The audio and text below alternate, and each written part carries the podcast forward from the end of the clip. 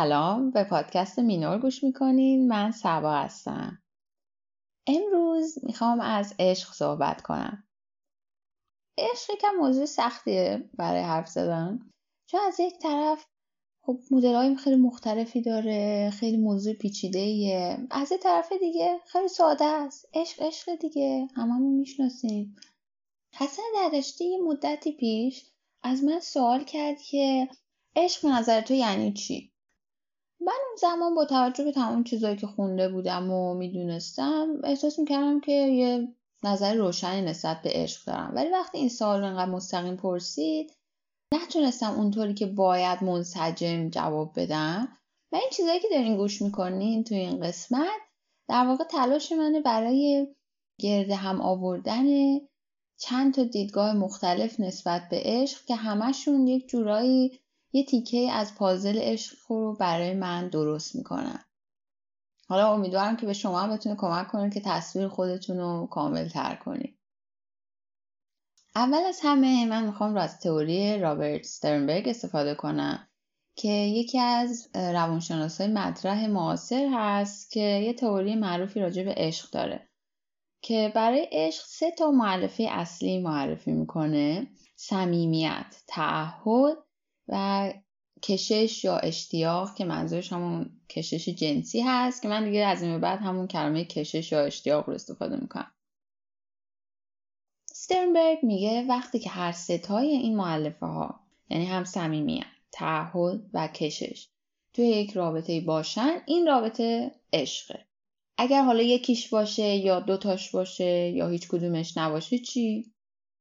خب وقتی که هیچ کدوم این ستا معلفه نیستن یعنی نه صمیمیتی نه تعهدی نه کششی وجود داره استرنبرگ اسم این روابط رو می‌ذاره روابط بیعشق. یعنی روابطی که هیچ گونه رابطه عاطفی درش برقرار نیست. این آدم ها میشن آشناهای دور مثلا یا همکار یا کسایی که ما معدبانه بهشون سلام می‌کنیم یا احوال پرسی لبخندهای معدبانه می‌زنیم. اینجور روابط میشن روابطی که هیچ کدوم این ستا توش نیست. حالا اگه یکی از این معلفات توش باشه مثلا صمیمیت. صمیمیت منظورش اینجا اینه که بتونیم حرف دلمون رو با اون طرف بزنیم بتونیم خودمون باشیم راحت باشیم باهاش رازمون رو در میون بذاریم مسائل زندگیمون رو مطرح کنیم. کلا بتونیم خوب با هم صحبت کنیم و ارتباط برقرار کنیم. اینا میشن دوستای معمولیمون که ممکنه تو دانشگاه تو محیط کار تو مدرسه باشون آشنا میشیم و با هم خوبیم رابطه خوبی داریم ولی نه تعهدی در کاره نه ما نسبت به اونا کشش و جاذبه ای داریم. حالا اگر تو همین رابطه دوستی که فقط صمیمیت توش هست تعهد رو هم اضافه کنیم این میشه رابطه با دوستای صمیمیمون که دوست داریم در کنارشون باشیم در مواقع سختی حمایتشون می‌کنیم هر هر شکلی که بتونیم. سعی می‌کنیم توی سختی ها در کنارشون باشیم. ولی کششی هم نسبت بهشون نداریم. این روابط توی روابط خواهر برادری هم وجود داره. صمیمیت همراه با تعهد. حالا چی میشه وقتی که یه رابطه فقط تعهد توش باشه؟ این روابط میشن روابطی که استرنبرگ اصطلاحا بهشون میگه عشقهای توهی. نمونه هاش می‌تونن ازدواج سنتی که خانواده ها دو طرف رو انتخاب می‌کردن برای هم یکی از نمونه های خوبشه که این دو طرف اصلا همون نمی‌شناسن که صمیمیتی بخواد بینشون باشه. خیلی وقتا حتی طرف جاذبه هم براشون نداشته اصلا ندیده بودنش که جاذبه بخواد داشته باشه. ولی متعهد بودن که وارد این ازدواج میشن و قراره که تو این ازدواج بمونن. نمونه دیگهش وقتایی که یه ازدواج دیگه تموم شده است از لحاظ عاطفی و دو طرف به خاطر بچه هاشون یا به خاطر مسائل اقتصادی یا اجتماعی همچنان کنار هم موندن و متعهدن به این ازدواج ولی دیگه نه صمیمیتی در کار هست نه کششی. یه جایی هم هستش که اشتیاق و کششه که معلفه اصلیه.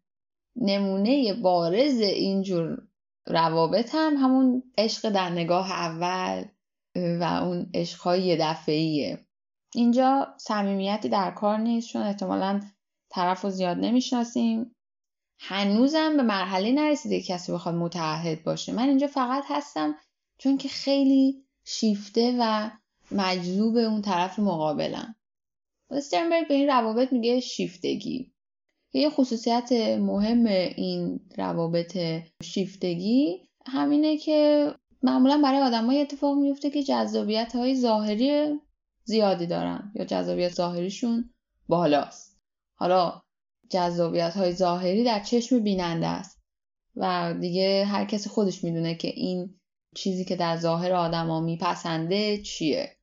خب کلا توی تمام این روابط ممکنه که معلف های دیگه هم کم کم شروع به رشد کنن و همینطور توی رابطه شیفتگی که ممکنه بعد از این مرحله ای که این شیفتگی به وجود اومد و دو طرف هم نزدیک شدن تعهد و صمیمیت هم کم کم شروع کنه شکل بگیره و رابطه تبدیل بشه به عشق. ولی ممکن هم هستش که با فروکش کردن اون هیجان و اون شیفتگی اولیه کم کم همه چیز فروکش کنه و تموم بشه. که خب ممکنه یه سرخوردگی هم ایجاد کنه برای دو طرف. روابط عاشقانه رومانتیک یعنی همون روابطی که دوست و صد دوست دخترها با هم دارن معمولا از نوع همین کشش و اشتیاقه که احتمالا یه مقداری صمیمیت هم بهش اضافه میشه در طول آشنایی ولی نه لزوما تعهد. منظور اینجا از تعهد این نیستش که دو طرف با کس دیگه ای توی یک رابطه ای نباشن نه. اون که اصلا یه موضوع دیگه است. منظور من اینه که دو طرف متعهدن که همین رابطه ای که با همدیگه دارن رو همچنان ادامه بدن و حفظ کنن. یعنی توی خیلی از روابط رمانتیک ممکنه که همه چیزم خوبه ولی هیچ برنامه‌ای برای آینده وجود نداره. هیچ تعهدی نیستش که من فردا هم در کنار تو باشم. یعنی اگر من دارم برنامه ریزی برای آینده می‌کنم لزوما نظر تو رو در اون برنامه دخیل نمی کنم یا تو رو لزوما در اون برنامه نمی بینم. مثلا اگر دارم برای مهاجرت برنامه ریزی می کنم تو توی اون برنامه نیستی یا شرایط کاری تو یا علاقه تو به مهاجرت یا عدم علاقت رو در نظر نمیگم من فعلا برنامهم اینه. حالا یا با هم خواهیم بود یا نخواهیم بود. به حال ببینیم چی میشه. شاید براشون آشنا باشه این حالا یا از روابط خودتون یا از روابطی که دور براتون دیدین. که بعضی جاها هست که انگار آدما اینجوریان که حالا ما با هم فعلا خوبیم. حالا میریم جلو ببینیم چی میشه. این ببینیم چی میشه یعنی که تعهد خاصی در کار نیست. چون وقتی کسی متعهد هست اینجوریه که خب ما هستیم حالا هر اتفاقی هم بیفته باش کنار میایم. ولی اگر که بودن یا نبودن در کنار هم منوط به ببینیم چی میشه باشه این یعنی که تعهدی در کار نیست. یعنی تصمیمات آینده من می‌تونن جوری باشن که طرف مقابلم درش حضور نداشته باشه. یه سری روابط هستن که این کشش و جاذبه درشون وجود داره و به دلایل مختلف حالا یا تفکر سنتی که طرف فکر می‌کنه حالا که من با این آدم بودم دیگه باید باش بمونم یا مسائل اجتماعی و مذهبی به هر دلیلی تعهدم به وجود میاد. ولی آدما با هم صمیمیتی ندارن. این روابط یه مقدار روابط سختیه. چون به هر حال انسان در نزدیکترین و طولانی ترین رابطه زندگیش احتیاج به صمیمیت هم داره. و سترنبرگ اعتقاد داره که این روابط روابطی هم که اتفاقا میشه خیلی راحتتر توش صمیمیت ایجاد کرد. ولی همین نبود صمیمیت ممکنه بعدا بشه پاشنه آشیل این روابط که باعث بشه که همچنان هم احساس خوشحالی و رضایت نکنیم. حالا شما هم یکم فکر کنیم از بین این ستا صمیمیت تعهد و کشش هر تاشون به یک اندازه براتون مهمه. ممکنه یکیش از اون یکی مهمتر باشه. مثلا یه مثالی که از خودم می‌تونم بزنم. اینه که من یک زمانی تعهد برام خیلی مهمتر از اون دوتا معلفه دیگه بود. شاید به این دلیل که احساس می‌کردم که در روابطی که تا حالا داشتم تعهد رو کمتر دیده بودم و احساس می‌کردم که از نبود تعهده که ضربه خوردم. حالا شما بشینین فکر کنین و تمام روابط زندگیتون رو بیارین توی ذهنتون و به هر کدومشون نگاه کنین و ببینین که تو هر کدومشون کدوم یکی از این معلف ها حضور دارن. بعد ببینین تو اون یه رابطه خاص چی. همه معلف ها هستن. و یادتون باشه اگر که خودتون نمی‌تونین به اون رابطه بگین عشق احتمالا عشق نیست. حالا یه فاصله کوچیک می‌گیریم. خب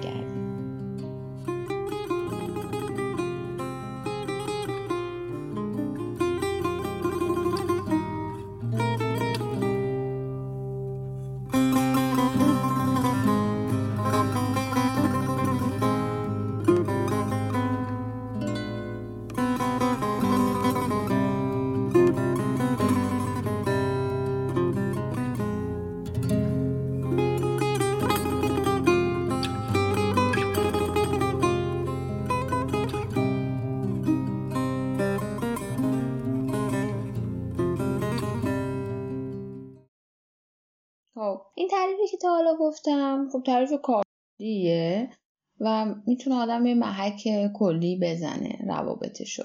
ولی یه چیزش کمه. نه اینکه کم باشه ها ولی مثل عکس سیاسفید میمونه. یعنی نمیشه رنگا رو توش دید نمیشه بالا پایینای احساسی رو توش دید. بذارین براتون یه مثال بزنم که بدونین منظورم کجاشه که کمه توی این تئوری قبلی.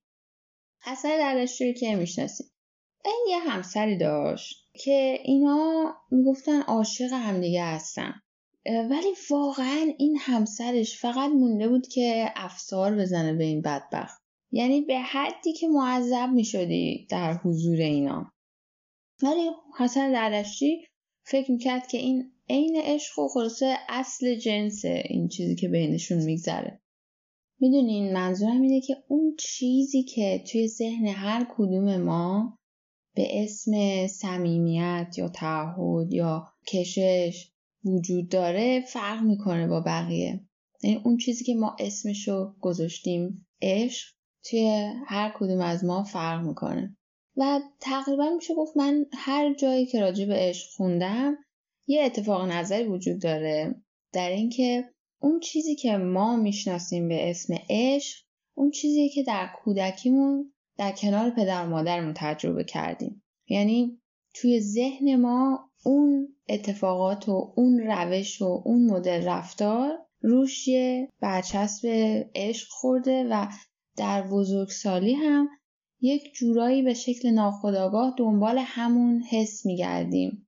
یعنی این میشه اولین جایی که اون عشق رو شناختیم و تجربه های بعدی زندگیمونم میشه شاخ و برگای همین درخت.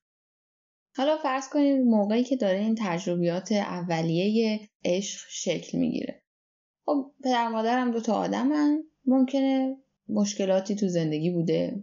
یکیشون یه کمی بد اخلاق بوده، اون یکی یه کم عصبی بوده یا یکم افسرده یا یه پدری که کنترل زیادی می‌کنه مادری که خیلی گیر میده یا هر کدوم از این چیزا که خصوصیات این آدما بوده در اون زمان اینا میشن به صورت ناخودآگاه معلفه های عشقی که ما می‌شناسیم. مثل همین بعضی وقتا یه جمله های میشنویم که شاید خیلی به عشق ربطی نداشته باشه.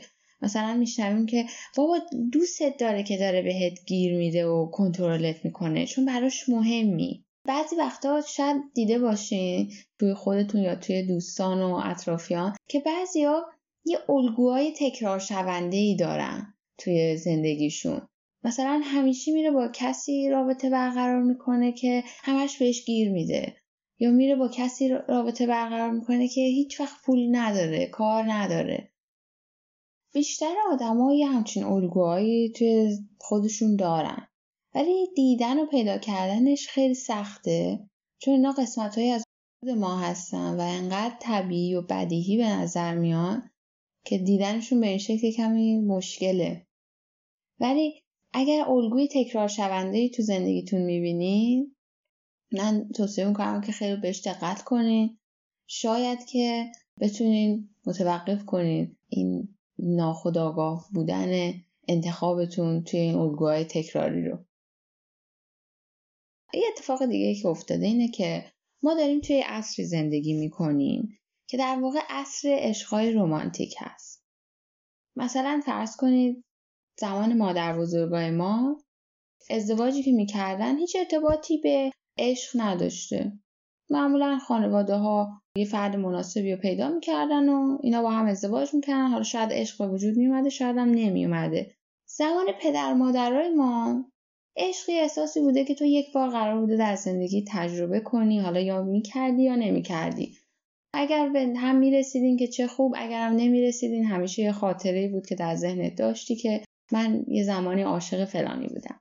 ولی ما الان توی دنیای زندگی می‌کنیم که آدما دنبال عشق میگردن که معمولا عشق یعنی که یه شخص خاصی رو می‌بینی معمولا هم به صورت اتفاقی و یه حس خاصی نسبت بهش پیدا می‌کنی علاقمند میشی انگار که اون نیمه گم شدت رو پیدا کردی و اون شخص بالاخره می‌تونه به طور کامل درک کنتت و بپذیرتت به طور کامل و می‌تونی کاملا خودت باشی. خیلی ایده جالبیه ولی باور من به اینه که این ایده می‌تونه واقعا شادی زندگی آدم رو تحت تاثیر قرار بده. چون احتمالا آدمایی که الان دارن به من گوش می‌کنن از سه دسته خارج نیستن. یکی آدمایی هستن که هنوز دارن به دنبال این موجود افسانه ای میگردن و پیداش نکردن و به این علت ممکنه احساس سرخوردگی رو شکست کنن. یه عده دیگه ممکنه برای مدت کوتاهی این حس رو تجربه کرده باشن و حالا دیگه تموم شده حالا به هر دلیلی. و حالا یا احساس می‌کنن که اون چیزی که تجربه کردن اون چیز واقعی نبوده یا گول خوردن یا اینکه باز احساس شکست می‌کنن چون احساس می‌کنن شاید اونا که اون شرایط استثنایی رو خراب کردن. یا اینکه دسته سوم اونایی هستن که همین در حال حاضر در حال تجربه کردن اون دوران حالا بگم دوران ماه اصل رابطهشون هستن و فکر کنن که نه من پیداش کردم. که اینها هم به زودی خواهند دید که طرف مقابلشون یه نواقصی داره و صد درصد اون چیزی نیست که می‌خوان و هیچ کسی نیمه گم شده کس دیگه ای نیست. یه کمی شاید این به نظر خشن بیاد گفتنش ولی کسی که ما رو دوست داره نمی‌تونه و نباید که هر آنچه که هستیم رو بپذیره. چون بدون رو درواسی هممون یه خصوصیات مزخرفی هم داریم دیگه. و عشق شاید یک فرصتی باشه در بزرگسالی که توی یک محیط امن یک بار دیگه یاد بگیریم و بهتر بشیم. یعنی با شریک عاطفیمون به ترتیب نقش معلم و شاگرد رو بازی کنیم و به هم چیزی یاد بدیم. ولی مشکل از اینجا به وجود میاد که به دلیل تفکر به اصطلاح رومانتیک اولا دیدن نقصای طرف مقابل یه جورایی می‌زنه تو حالمون. یعنی باعث میشه که حس بدی بهمون دست بده حس شکست. و احساس کنیم که مثلا طرف رو اشتباهی انتخاب کردیم. این آدم ما نبوده. در حالی که هر کسی رو انتخاب می‌کردیم یک روز این اتفاق میافتاد. و یه دلیل دیگه هم اینه که معلم های بدی هستیم توی رابطه.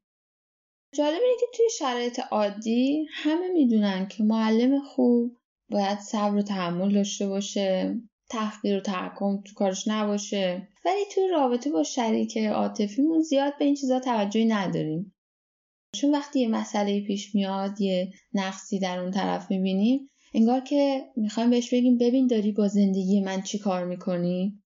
و شاید این نکته رو یه وقتایی نادیده می‌گیریم که حتی اگر که طرف مقابل صد درصد با اون نکته که ما بهش گوشزد می‌کنیم و ما دوست داریم که در خودش بهتر کنه موافق باشه این تغییر امکان نداره که کوتاه مدت رخ بده.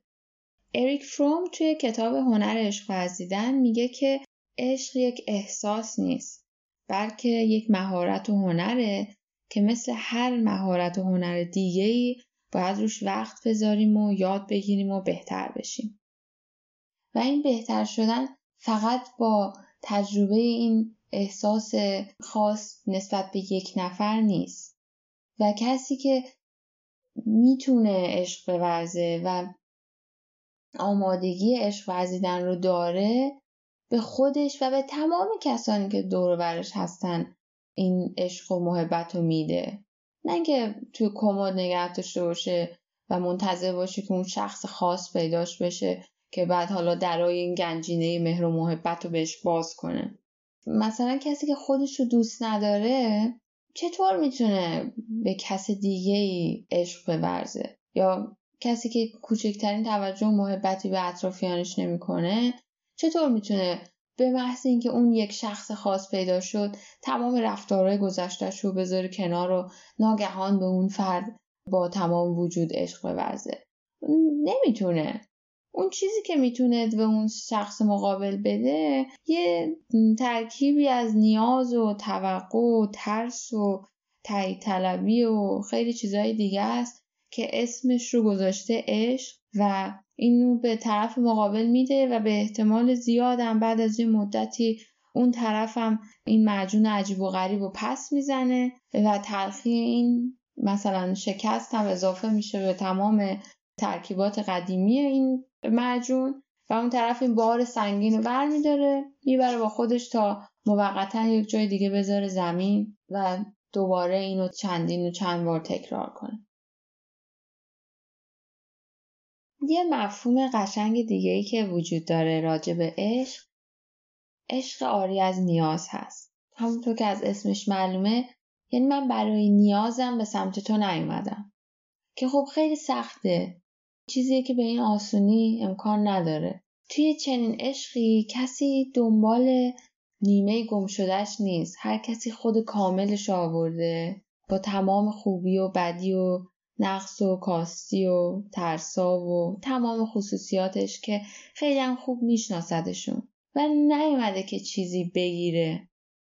اومده که بی توقع اون چیزی رو که داره شریک بشه و دست دهنده داره بیشتر از اینکه گیرنده باشه. و نیومده که کسی رو مال خودش بکنه. اومده که همپا باشه و همراه و اگر نقصی در طرف مقابلش دیده می‌تونه تحمل کنه و با صبر کمکش کنه که رشد کنه اون طرف مقابلش. چون خودش هم می‌دونه که نقصهایی هم خودش داره که اون یارش داره تحمل می‌کنه. می‌دونید یه وقتایی آدم انگار از خودش می‌پرسه که آیا این رابطه که الان توش هستم باید ادامه بدم یا باید بیام بیرون ازش؟ چون من که هنوز دارم رنج می‌کشم من که من هنوز خوشحال واقعی انگار نیستم.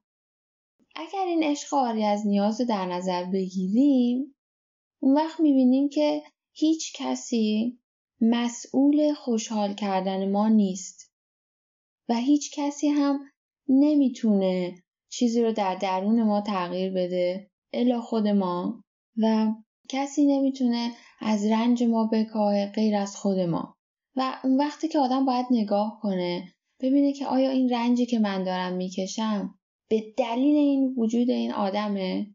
یعنی مثلا فرض کنید نسبت به من خشونت به خرج میده حالا یا کلامی یا فیزیکی یا هر جوری. آیا رنج من به دلیل وجود این آدمه یا با وجود اینکه این آدم کنار من هست من همچنان دارم یک رنجی می‌کشم؟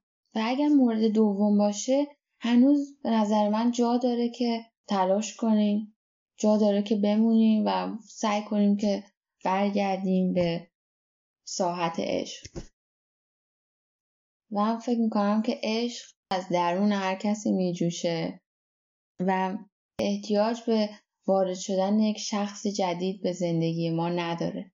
حالا می‌خواد یه شریک عاطفی جدید یا بچه یا دوست یا هر کس دیگه حتی اگر که اون رابطه مورد نظرتون الان تو زندگیتون نیست؟ این صد راه عشق ورزیدن نیست. امیدوارم که زندگیتون سرشار از عشق باشه و اگر دوست داشتین که راجع به عشق بیشتر بدونین من کتاب هنر عشق ورزیدن اثر اریک فروم رو خیلی بهتون توصیه می‌کنم. متاسفانه بعدها از این اسمش خیلی سو استفاده کردن کتاب های زرد ولی واقعا کتاب خیلی خوبیه خیلی می‌تونه دیدگاهتون نسبت به عشق وسیع تر کنه. و کتاب جستارهای درباره عشق و همچنین سیر عشق از آلن دوباتون رو توصیه می‌کنم. یه کانال یوتیوبی هم هست به اسم The School of Life که اونم ویدیوهای کوتاهی داره که می‌تونین راجع به موضوعات مختلفی که بیشتری هاشون مربوط به عشقه ببینین و اطلاعاتتون بیشتر کنین. من اینجا مجبورم همه چیز خیلی خلاصه کنم و بیشتر منظورم جلب نظر شنونده هست به سری مطالب و علاقه من کردن شما به اینکه خودتون برین دنبال این موضوع و بیشتر بخونین و خودتون نتیجه گیری کنین. اینجا می‌خوام تشکر کنم یه بار دیگه از دوستای خوبم فاطمه و لیلی و موسیقی هم که گوش می‌کنین ناجی هست ساخته کیارش سنجرابی. الان که من دارم این اپیزود ضبط می‌کنم ماه مهر هستیم و پاییزه. ولی امیدوارم که تمام فصلهای زندگیتون پر از عشق باشه. بازم ممنونم که گوش کردیم و وقت گذاشتین.